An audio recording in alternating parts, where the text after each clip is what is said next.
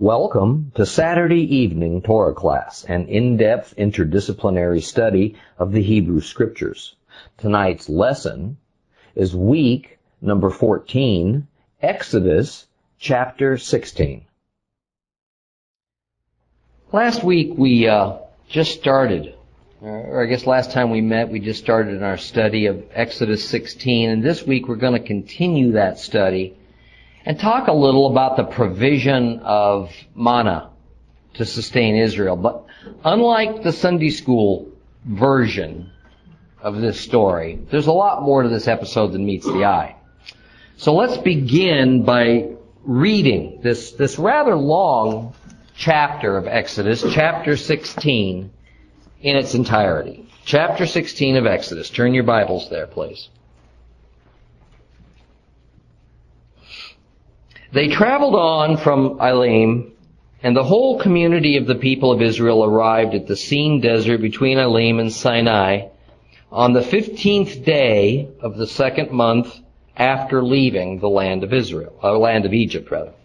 There in the desert, the whole community of the people of Israel grumbled against Moses and Aaron. The people of Israel said to them, "We wish Adonai had used his own hand to kill us off in Egypt. There we used to sit around the pots with the meat boiling. We had as much food as we wanted. But you have taken us out into this desert to let this whole assembly starve to death." Adonai said to Moses, "Here, I will cause bread to rain down from heaven for you. The people are to go out and gather a day's ration every day. By this, I will test whether they will observe my Torah or not. On the sixth day, when they prepare what they've brought in, it will turn out to be twice as much as they gather on other days." Moshe and Aharon said to all the people of Israel, "This evening you will realize that it has been Adonai who brought you out of Egypt. And in the morning you'll see Adonai's glory, for he has listened to your grumblings against Adonai." "What are we that you should grumble against us?" Moses added. "What I have said will happen when Adonai gives you meat this evening and your fill of bread tomorrow morning. Adonai has listened to your complaints and grumblings against him. What are we? Your grumblings are not against us, but against Adonai." Moshe said to Aharon, "Say to the whole community of Israel, 'Come close into the presence of Adonai, for he has heard your grumblings.'" As Aharon spoke to the whole community of the people of Israel, they looked toward the desert, and there before them the glory of Adonai appeared in the cloud. And Adonai said to Moshe, "I have heard the grumblings of the people of Israel. Say to them, 'At dusk you will be eating meat, and in the morning you will have your fill of bread. Then you will realize that I am Adonai your God.'" That evening, quails came up and covered the camp, while in the morning there was a layer of dew all around the camp. When the dew had evaporated, there on the surface of the desert was a fine, flaky substance, as fine as frost on the ground. When the people of Israel saw it, they asked each other, "What is it?" because they didn't know what it was. Moses answered them, "It is the bread which Adonai has given you to eat. Here is what Adonai has ordered. Each man is to gather according to his appetite. Each is to take an omer per person for everyone in his tent." The people of Israel did this. Some gathered more, some less. But when they put it in an omer measure, whoever had gathered much had no excess, and whoever had gathered little had no shortage. Nevertheless, each person had gathered according to his appetite. Moses told them, "No one is to leave any of it till morning." But they didn't pay attention to Moses, and some kept the leftovers until morning.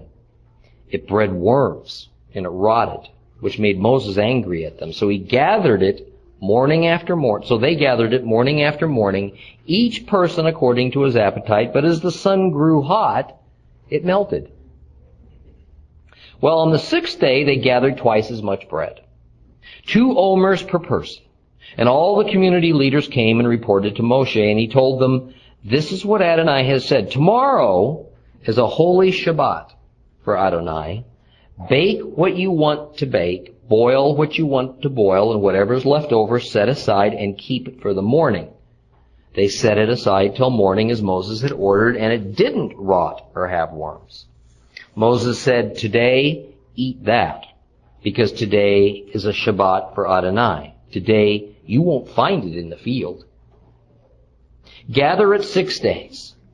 But the seventh day is the Sabbath, and on that day there won't be any. However, on the seventh day, some of the people went out to gather and found none. Adonai said to Moses, how long will you refuse to observe my mitzvot and my teachings? Look, Adonai has given you the Shabbat. This is why he is providing bread for 2 days on the sixth day. Each of you, stay where you are. No one is to leave his place on the seventh day. So the people rested on the seventh day. The people called the food manna. It was like coriander seed, white, tasted like honey cakes. Moshe said, here's what Adonai has ordered. Let 2 quarts of manna be kept through all your generations so that they will be able to see the bread which I fed you in the desert when I brought you out of Egypt. Moshe said to Aharon, take a jar, put in it 2 quarts of manna, and set it aside before Adonai to be kept through all your generations. Just as Adonai ordered Moshe, Aharon set it aside before the testimony to be kept. The people of Israel ate manna for 40 years until they came to an inhabited land. They ate manna until they arrived at the borders of the land of Canaan. 3 million Israelites are hungry. They've been gone from Egypt for nearing 2 months. Their food supply is running out. So they come to Moses, and they want to know why he would bring them out into the desert wilderness just to die from starvation. Moses takes his complaint to Yehovah, and the Lord responds. God tells the Hebrews that he is going to feed them by raining bread down from heaven. Now, the Hebrew word for bread is lechem. But lechem also is a general word that can mean food. Okay, just like the old-fashioned term breaking bread together, right, literally meant taking a loaf of bread and breaking or cutting it or sharing it. It really most often simply means to eat a meal together. Okay? Bread here, in this context, just means food in general, not literal bread. Okay? But then God starts to set up and teach an important principle to the Israelites by means of his commands concerning the bread, the food he'd provide them. They were to gather all the manna they needed to satisfy their appetites, but only enough for 1 day at a time. And each day they were to do this except on the sixth day. They were to gather a double portion, a 2-day supply. Now, at this point in Exodus 16, the story about the bread from heaven detours a little bit and then picks up in a few verses, but rather than skip around, we'll just follow the flow of the Bible verses. Now, something rather interesting is said in verse 6. Upon Moses and Aaron repeating the Lord's commands to the people concerning the gathering of manna, they say that, this is so you shall know it was the Lord who brought you out of Egypt. Actually, what it says is, this is so you shall know it was Yud-Heh-Vav-Heh. It was Yehovah who brought you out of Egypt. As I've mentioned on numerous occasions, more than 9 out of 10 times in the Torah that you see the words Adonai or Lord or God in the original, it was Yud-Heh-Vav-Heh. That is the Lord's formal and personal name. But the issue I'd like to point out is not about his name. It's that obviously the Israelites had real doubts as to who it was that was responsible for their leaving Egypt. Now, we've already seen a couple of incidents where difficulties arise, and immediately the Hebrews blame Moses. Okay, in other words, this people who, like all other people of their era, were superstitious, and they believed in magic and sorcery, they weren't really convinced that this was the God Yehoveh who had orchestrated the plagues back in Egypt, parted the waters of the Red Sea, and so on. Even with that cloud that was leading them by day and the fire that emitted from that cloud every night, the people doubted. Okay. Moses was the visible human presence. Okay. And so Moses caught all the grief. Therefore, as it so clearly says in this verse, part of the lesson from the manna was to teach Israel that it was Yehovah and not Moses who rescued Israel from Egypt. This is a lesson that Israel will not fully grasp for decades. Now, the instruction Moses and Aaron received from God about the food God would supply, they now pass on to the people of Israel. And in verse 7, Moses and Aaron reminds the people that while they may think that their griping and murmuring and complaining is directed at the human leaders, in fact, it's actually Yehovah who they're expressing a displeasure with, and he hears them. Moses goes on to tell Israel that God knows their needs and will, of course, supply it. He tells them that at sunset, the beginning of a new day, God will give them meat to eat, and then in the morning, still the same day, bread, food, to satisfy their hunger. In verses 9 and 10, Moses then instructs Aaron to call for the entire community of Israel to come near to the presence of God. They obeyed. And as they looked out into the desert wilderness, out in front of them, there they saw the glory of God in the cloud. This phrase, this glory of God, is the English translation of the Hebrew words Kavod Yehovah. Kevod Yehovah. Is this Kevod Yehovah some new divine experience for Israel? To look upon the cloud now and see the glory of Yehovah? Of course not. It was the same cloud, that same presence of God that had been leading them, that had protected them from Pharaoh's army and had been fully available for their vision every day, all day since leaving Egypt.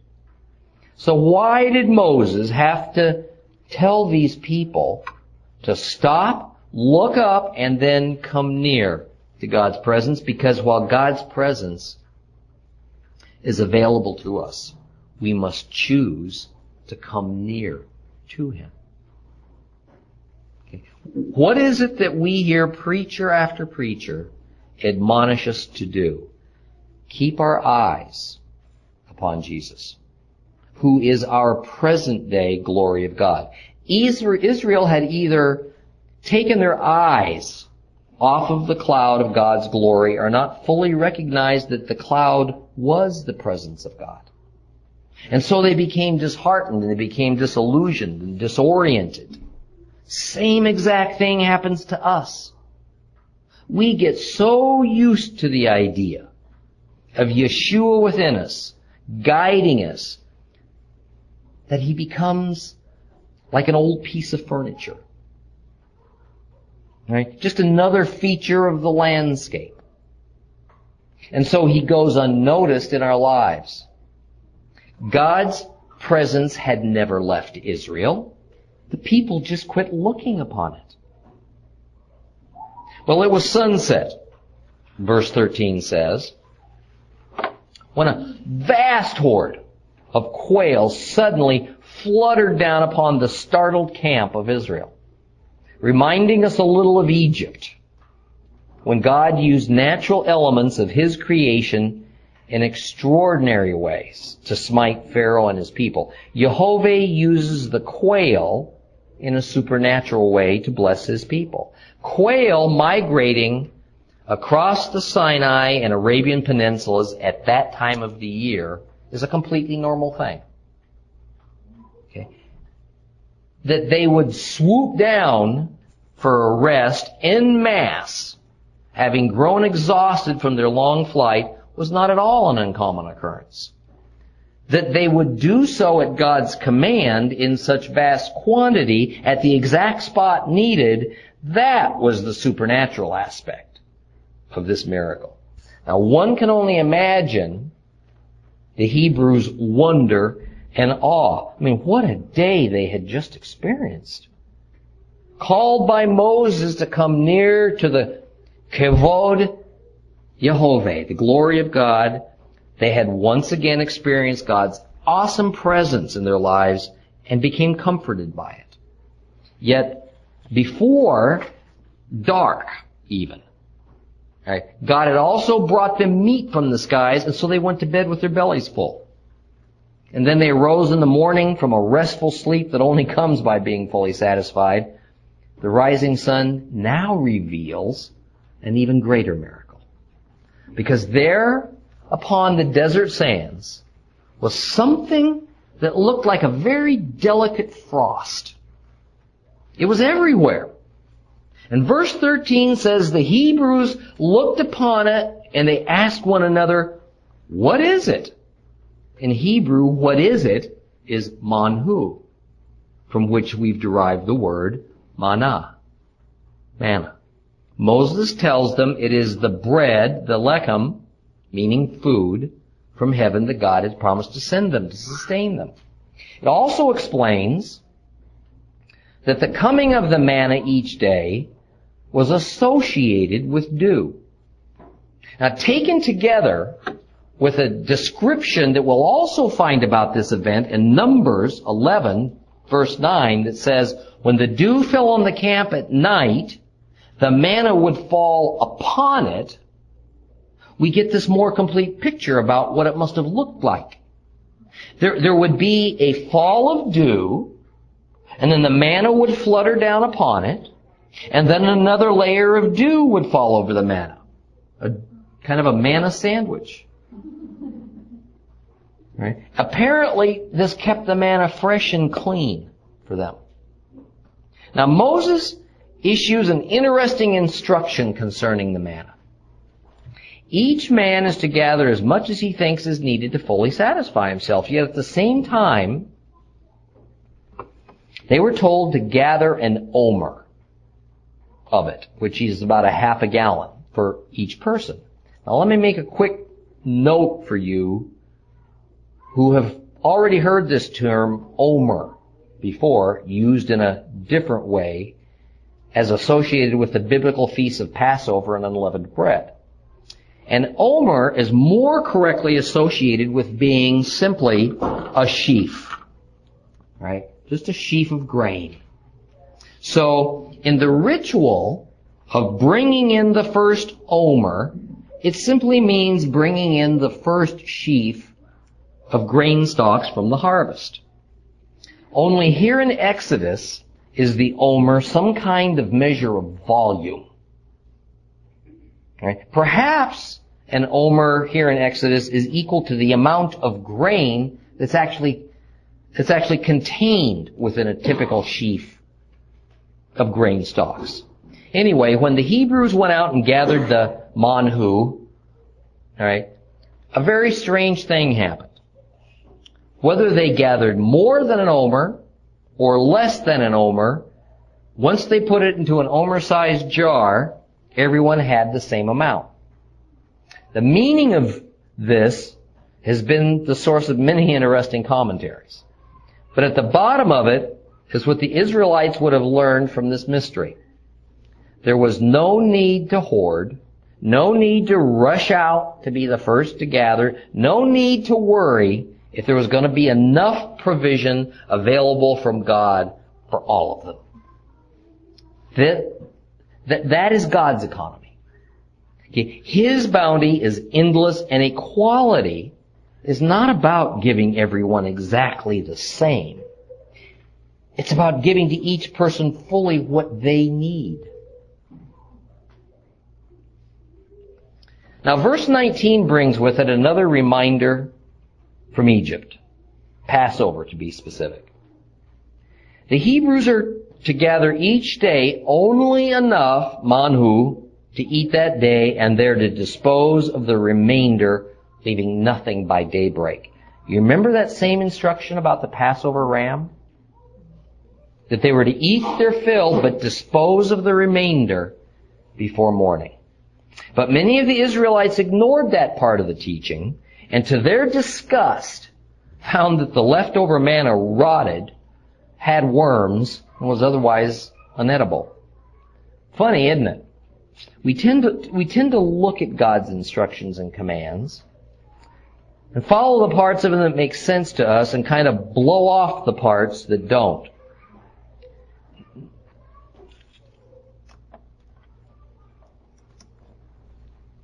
You know, I'm not suggesting a mechanical legalism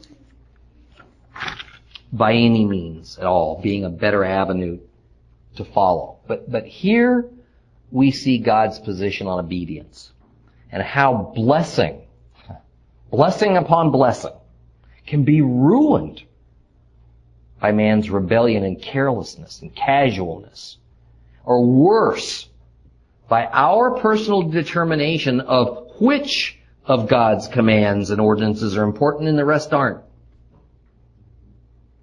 In verse 22, they were instructed that on the sixth day, they were to gather double the normal amount of manna, and in verse 23, the reason for this is given. It's because the seventh day is a Sabbath of holiness to Yehovah, and therefore none is to be gathered on the Sabbath. They were given permission to prepare the manhu any way they wished. Baked, boiled, grilled, blackened, whatever they wanted to do. All right? But it had to be done before the end of the sixth day. And by the way, God was not going to rain down any manna on the seventh day.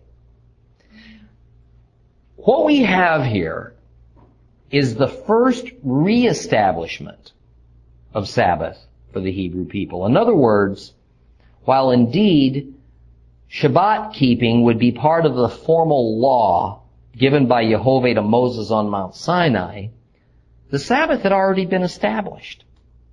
First at creation, and then here in regards and in the context of the gathering of manna. Now, after the experience of gathering extra manna,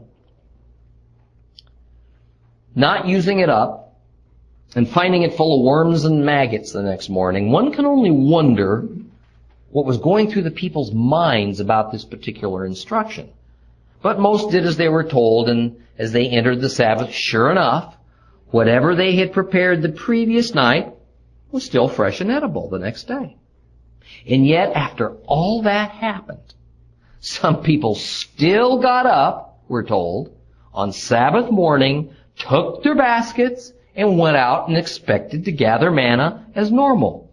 Naturally, there was none to find. Now, this behavior really infuriated Moses. So he said, fine, you're all under house arrest. You stay home. Stay where you are. Don't you go out from your tent on the Sabbath. Stay home. Now, we could probably spend an entire session doing nothing but discussing all the pertinent meanings and commands God has ordained concerning the Sabbath, of setting our labors aside, not gathering our sustenance on the Sabbath, even of Moses ordering the Israelites to stay in their homes. And if we were to study the way Shabbat is observed by traditional Jews, we would find every effort to maintain the intent of God's command concerning the Sabbath. But we're not going to stop here and do that. A little later in Exodus, maybe into Leviticus, we'll get into the Sabbath in depth. Now, I tell you from the heart, I'm unsure of just what to present to you about the Sabbath because it's complex. And it's full of reverence to our holy God that has been almost completely obscured by an anti-Jewish, tradition-based church. Now, let me say something briefly about all that for now, just to give you food for thought. Right? Because while the Sabbath is important to God, it's also a very thorny issue for Christians. Now, whether you believe that some or none of the 613 laws of the Mosaic Covenant pertain to Christians, the fact is that keeping the Sabbath holy is one of the 10 commandments that forms the pillar of the church. Is anybody here in disagreement with that? Yet I also don't think we take the matter of Sabbath seriously enough. Nowhere in the Bible has God rescinded the command of the Sabbath. Nowhere in the Bible does it say that for our modern generation or since Christ, it's okay to go work 7 days of work and ignore the Sabbath.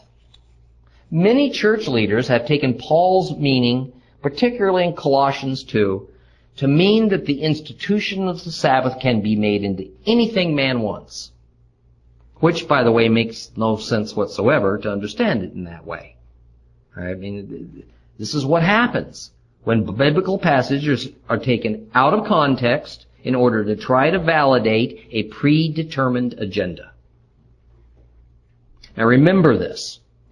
In the Sermon on the Mount, another pillar of the church, without doubt, Jesus says in Matthew 5:17 that in no way has he come to abolish the Torah, or as many Bibles say it, the law and the prophets.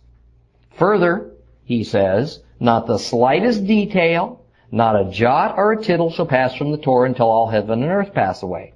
The Sabbath is a rather significant element of the Torah, wouldn't you say? Also remember that it is simply documented in historical fact that the early church continued to follow the biblical rule of the Sabbath as Saturday, right on up until Emperor Constantine ordered the Sabbath abolished. And he replaced it by something called the Lord's Day, which was to become the new day in which the Gentile church would come together for communal worship. This new day of communal worship, to be called the Lord's Day, was designated to be the first day of the week, Sunday, which was already the traditional day of national communal worship for the primary pagan religion of the Roman Empire, the Mithraean sun worshippers. All right? Which is why Sunday is called Sun Day. Okay. This was chosen as a political compromise between the sun worshippers and the Christians. Okay. Let me quote directly for you a couple of edicts handed down in the early 300s AD when this all happened. And by the way, the ancient official documents I'm about to quote for you, you can go find at your local library or on the internet. It's all available in the public record. Okay. First, I'm going to read to you a section about the very first Sunday law, ordered and enacted by Constantine during his second meeting with the Council of Church Bishops in Nicaea in 321 AD. This is a direct quote. On the venerable day of the sun, Sunday, okay, let the magistrates and people residing in the cities rest. Let all the workshops be closed.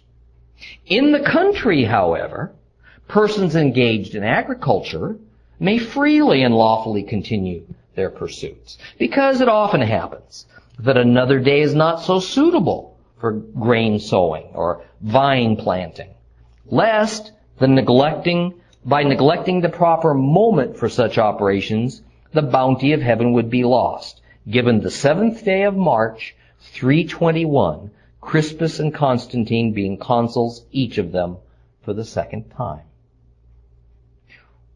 What happened in these several councils of Nicaea was that the Gentile Christian church was established and the Jewish Christian church was abolished. Some 16 years after this that I just read you, the first Sunday law was enacted, this following edict was handed down from another of these Roman church councils at a place called Laodicea. And I quote for you, "Christians shall not Judaize and be idle on the Sabbath, but shall work on that day. But the Lord's Day, Sunday, they shall especially honor, and as being Christians shall, if possible, do no work that day.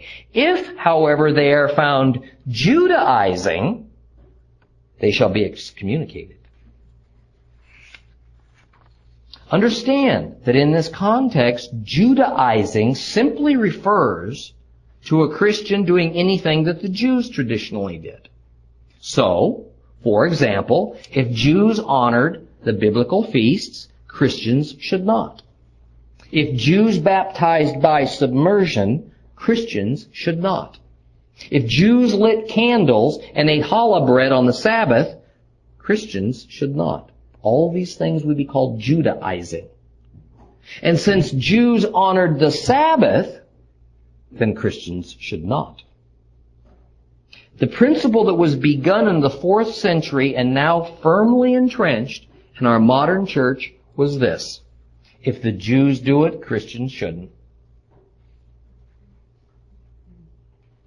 Christians who did anything Jews did in relation to honoring God were said to be Judaizing, and this would result in being excommunicated from the church. Now, I know this is not an easy subject, but at the risk of offending you, I must say that the reason it is not easy is because we love our traditions and prefer our doctrines to what the scriptures tell us. That's the truth of it. So we run around twisting and allegorizing the Bible in order that we have it mean what men have decided they want it to mean. There are plenty of passages in the Bible that are very difficult, and their understanding is not straightforward, but the passages on Sabbath aren't like that. They're plain and unequivocal. Now, let me give you a rather interesting view of the Catholic Church concerning Sunday rather than Sabbath worship. And by the way, Catholics lay claim to Constantine as one of theirs. Now, what I'm about to read to you comes from the official publication of the Catholic Press, the official Catholic newspaper, and this was written just a little over a century ago. Pay close attention to this. This is fascinating. Quote, "Sunday is a purely Catholic institution, and its claim to observance can only be defended on Catholic principles. From beginning to the end of Scripture, there is not a single passage that warrants the transfer of weekly public worship from the last day of the week, Saturday, to the first, Sunday." Now, do you understand what I just quoted you? The Catholic Church, who claims the establishment of Sunday as the communal day of worship for Christians, says outright that nowhere in Scripture, Old Testament or New, is there a single passage that would allow the first day of the week as worship and rest that can be substituted for the God-ordained 7th day of the week. What a strange thing to say. But that statement is factually true in every possible sense. But why was that statement made and communicated to the world? I mean, why would the Catholic Church say such a thing? Because it sounds as though it's condemning itself, all right, for Sunday worship by openly admitting the truth that scripturally there's nothing to indicate that any day other than the seventh Saturday is the Sabbath. You see, this that I just read you was part of an ongoing argument against Protestants, who, of course, deny the all-important doctrine of the Catholic Church that the Pope has been given special authority, given this authority directly from God, to change or add or subtract from the Scriptures. So in yet another article, continuing the debate, again from the official Catholic press, we get this, and I quote, "Protestantism, in disregarding the authority of the Roman Catholic Church, has no good reason for its Sunday theory and ought to logically keep Saturday as the Sabbath."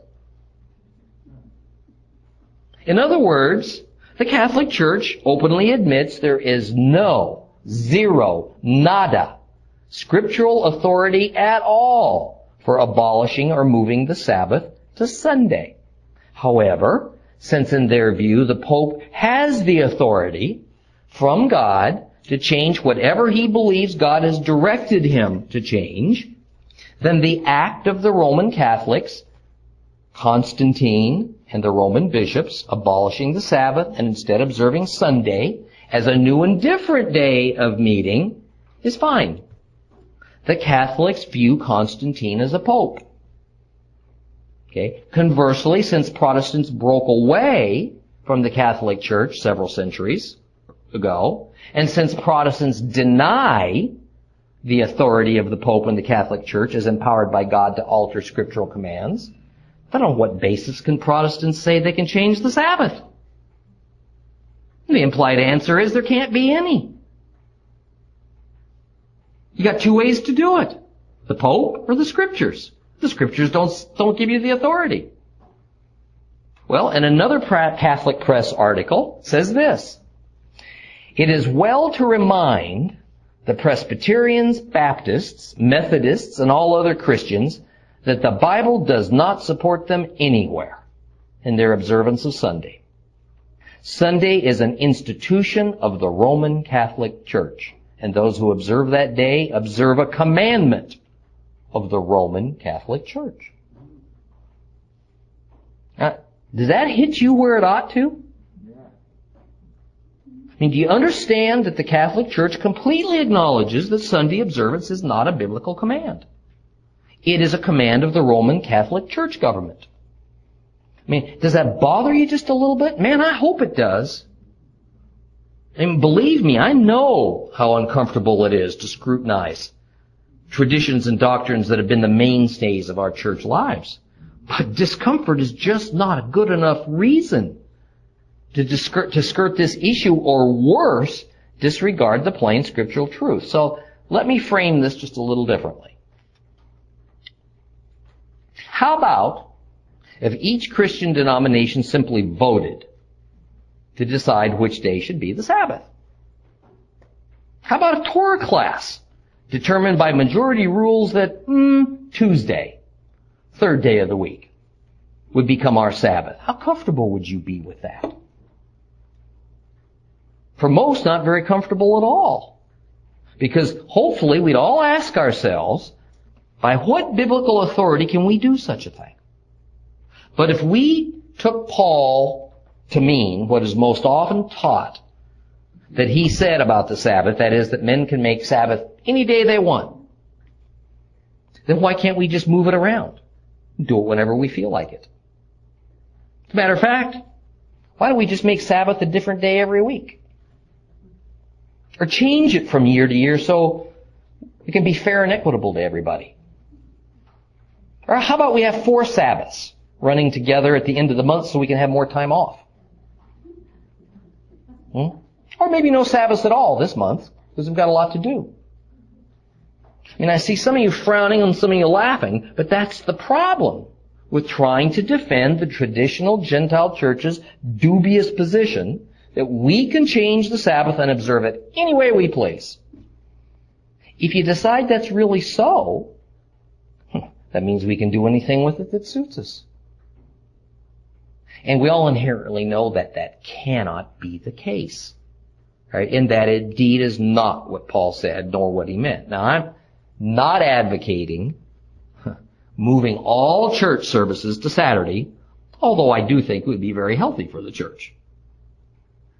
Right? Every day is a good day to worship God, but every day is not the Sabbath.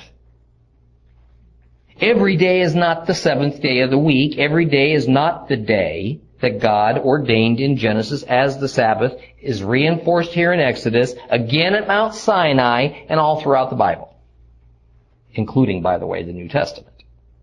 And let's all remember that Yeshua himself, Jesus the Christ, observed the seventh day Sabbath. But as individuals or as families, we can certainly honor God's Sabbath, the seventh day, and still participate in the Lord's day, as long as we remember it's a non-scriptural Gentile tradition, if that's what we want to do. That's great. Not a thing in the world wrong with that. We can honor the day God ordained the Sabbath by taking God's intent to rest and be with our families and worship Him on the seventh day, and we can still attend church or Sunday school or on the Lord's day. That's what we wish to do. So I'm not here to condemn any denomination or to tell you to abandon going to church on Sunday. But I am saying that Shabbat is an important enough issue that we cannot do whatever we wish just because we always have. Anyway, in verse 32, God has commanded that a jar of manhu be set aside as visible proof for all generations of the miracle of God's provision during Israel's time in the wilderness. So where is this jar of manna today? Well, when they find the Ark of the Covenant, they'll find the jar of manna, because the Ark contains the stone tablets of the Ten Commandments, Aaron's budding staff, and a jar of manna. This is the meaning of verse 34 about placing the manna before the testimony, it says. Another name for the law, for the Torah. And you can bet that when they do find it, the manna will be perfectly preserved. Now, as we near the end of chapter 16, allow me to point out something of a general nature that students of Torah need to know. Moses did not personally write the entire content of all five books of Torah, which are today called the five books of Moses. When someone asks me who wrote the Torah, I commonly say Moses, but only as a broad and general response. The rabbis have always recognized that others recorded parts of the Torah because parts of it were written in retrospect after Moses was dead and gone.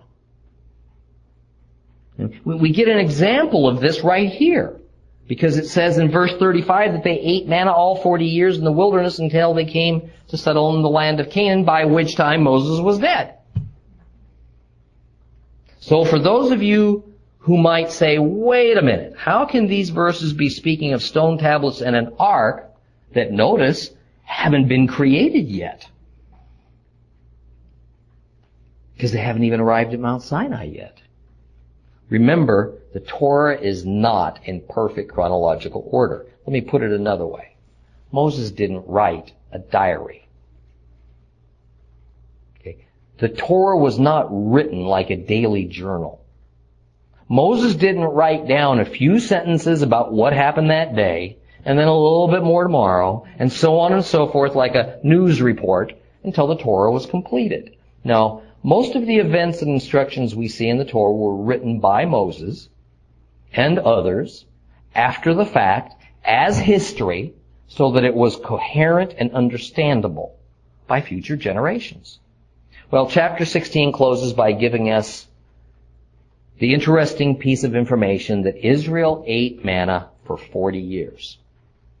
God provided them with that heavenly food for the entire time they were in the wilderness, but the moment they entered the promised land, it quit coming. as quickly as it had begun. Next week we'll pick up chapter 17.